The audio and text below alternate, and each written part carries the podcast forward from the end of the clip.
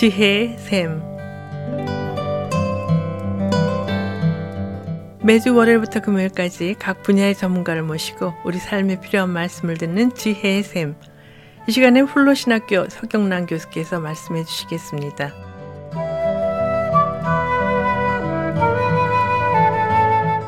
안녕하세요. 오늘 저는 청취자 여러분들과 성경 속의 보편적 역사와 특수한 역사 사이의 관계에 대해서 살펴보려고 합니다. 우리는 성경을 흔히 신약과 구약의 두 부분으로 나눕니다. 그런데 오늘은 보편적 역사와 특수한 역사를 통한 하나님의 뜻을 살펴보기 위해 어, 성경을 세 부분으로 나누어 살펴보려고 합니다. 먼저 첫 번째 부분은 초기 역사로서 창조로부터 바벨탑 심판까지를 말합니다. 인류는 바벨탑 사건 이후 온 땅으로 흩어졌습니다. 이것이 창세기 1장부터 11장까지 나타납니다.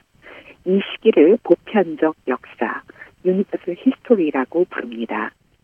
여기서 보편적이란 말을 살펴보면 하나님의 백성들만을 지칭하는 것이 아니라 온 세상의 열방들, 즉 모든 민족과 나라와 백성과 방언을 지칭하는 것입니다.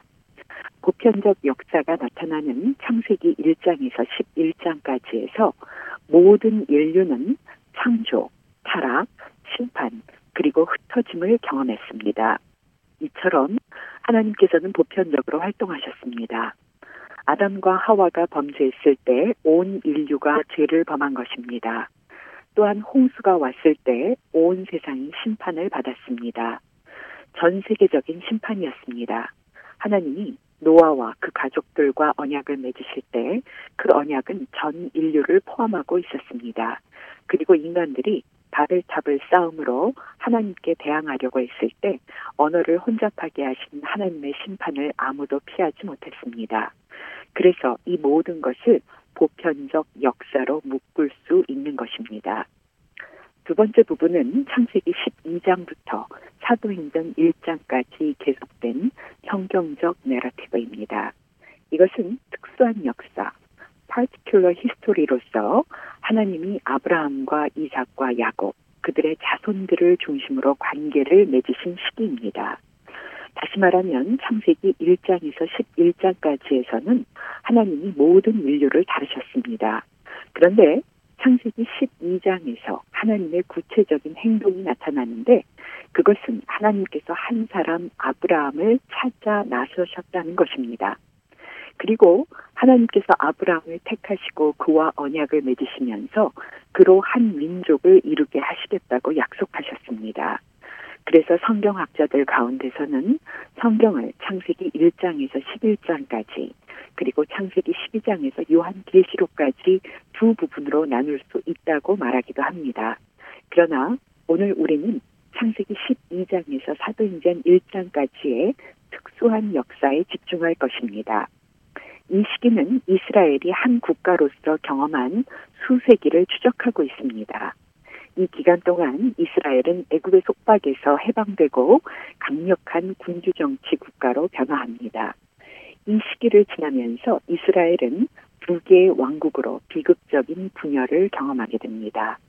큰 나라였던 북쪽 이스라엘은 영적 타락으로 인해 하나님의 심판을 받아 아수르에 의해 멸망당합니다. 그리고 이스라엘 백성들은 민족들 가운데 흩어졌습니다.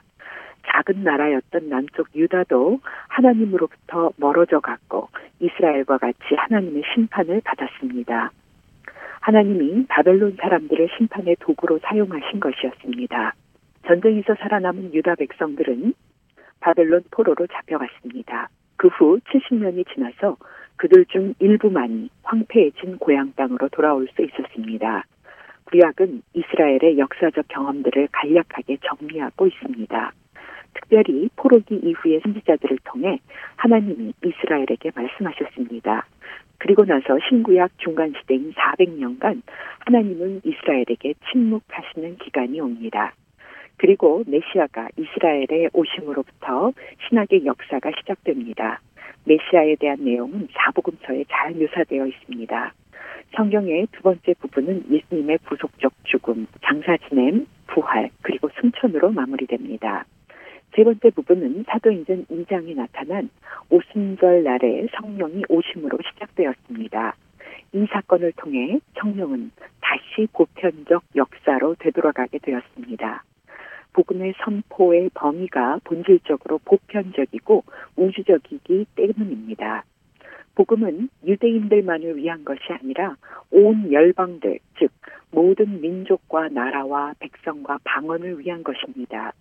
베드로는 오순절날 유대인과 유대인 개종자들에게 이 약속은 너희와 너희 자녀와 모든 먼데 사람 곧 주 우리 하나님이 얼마든지 부르시는 자들에게 하신 것이라고 선포했습니다. 베드로가 언급한 보편성은 신약 성경의 마지막에 나오는 새 하늘과 새 땅까지 계속됩니다. 인류 역사의 종말론적 완성은 하나님의 보좌로부터 생명수가 흘러나와 만국을 치유하는 하나님 나라에서 이루어집니다.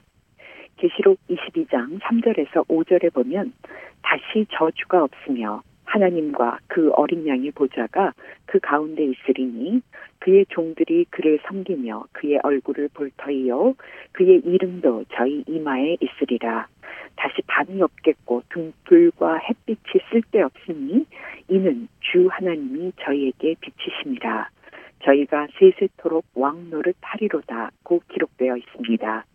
지금까지 우리는 성경을 보편적 역사, 특수한 역사, 그리고 또다시 보편적 역사로 나뉘어져 있음을 생각해 보았습니다. 여기서 우리가 알 수 있는 하나님의 뜻은 무엇일까요? 여러 가지가 있겠지만 오늘은 한 가지만 살펴보겠습니다. 보편적 역사 사이에 끼어 들어가 있는 이스라엘의 특수한 역사의 의미가 무엇일까 하는 것입니다.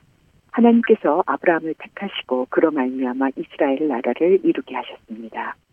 하나님께서는 온 열방 모든 민족과 나라와 백성과 방언을 모두 사랑하시는데 이스라엘을 특별하게 선택하신 이유는 바로 이 세상의 온 열방을 섬기는 도구로 이스라엘을 택하셨다라는 그 의미입니다. 창세기 1장에서 11장까지를 보게 되면 보편적 역사 가운데 있는 인류는 모두 하나님 앞에서 실패했습니다. 실패한 인류를 구원하시려는 하나님의 행동은 아브라함에서부터 구체적으로 시작됩니다. 그래서 특수한 역사인 이스라엘의 역사가 기록된 것입니다.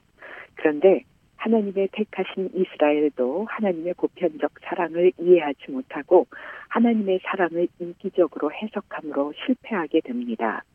하나님께서는 온 열방들을 위해 성령을 부으심으로 교회가 탄생하게 하셨습니다.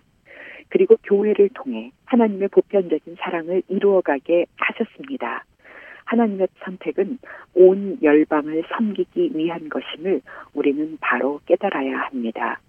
하나님께서 미국의 한인 이민교회를 택하신 이유가 바로 온 열방을 섬기기 위한 것임을 깨닫고 우리는 교회의 본질을 회복해 나가야 합니다.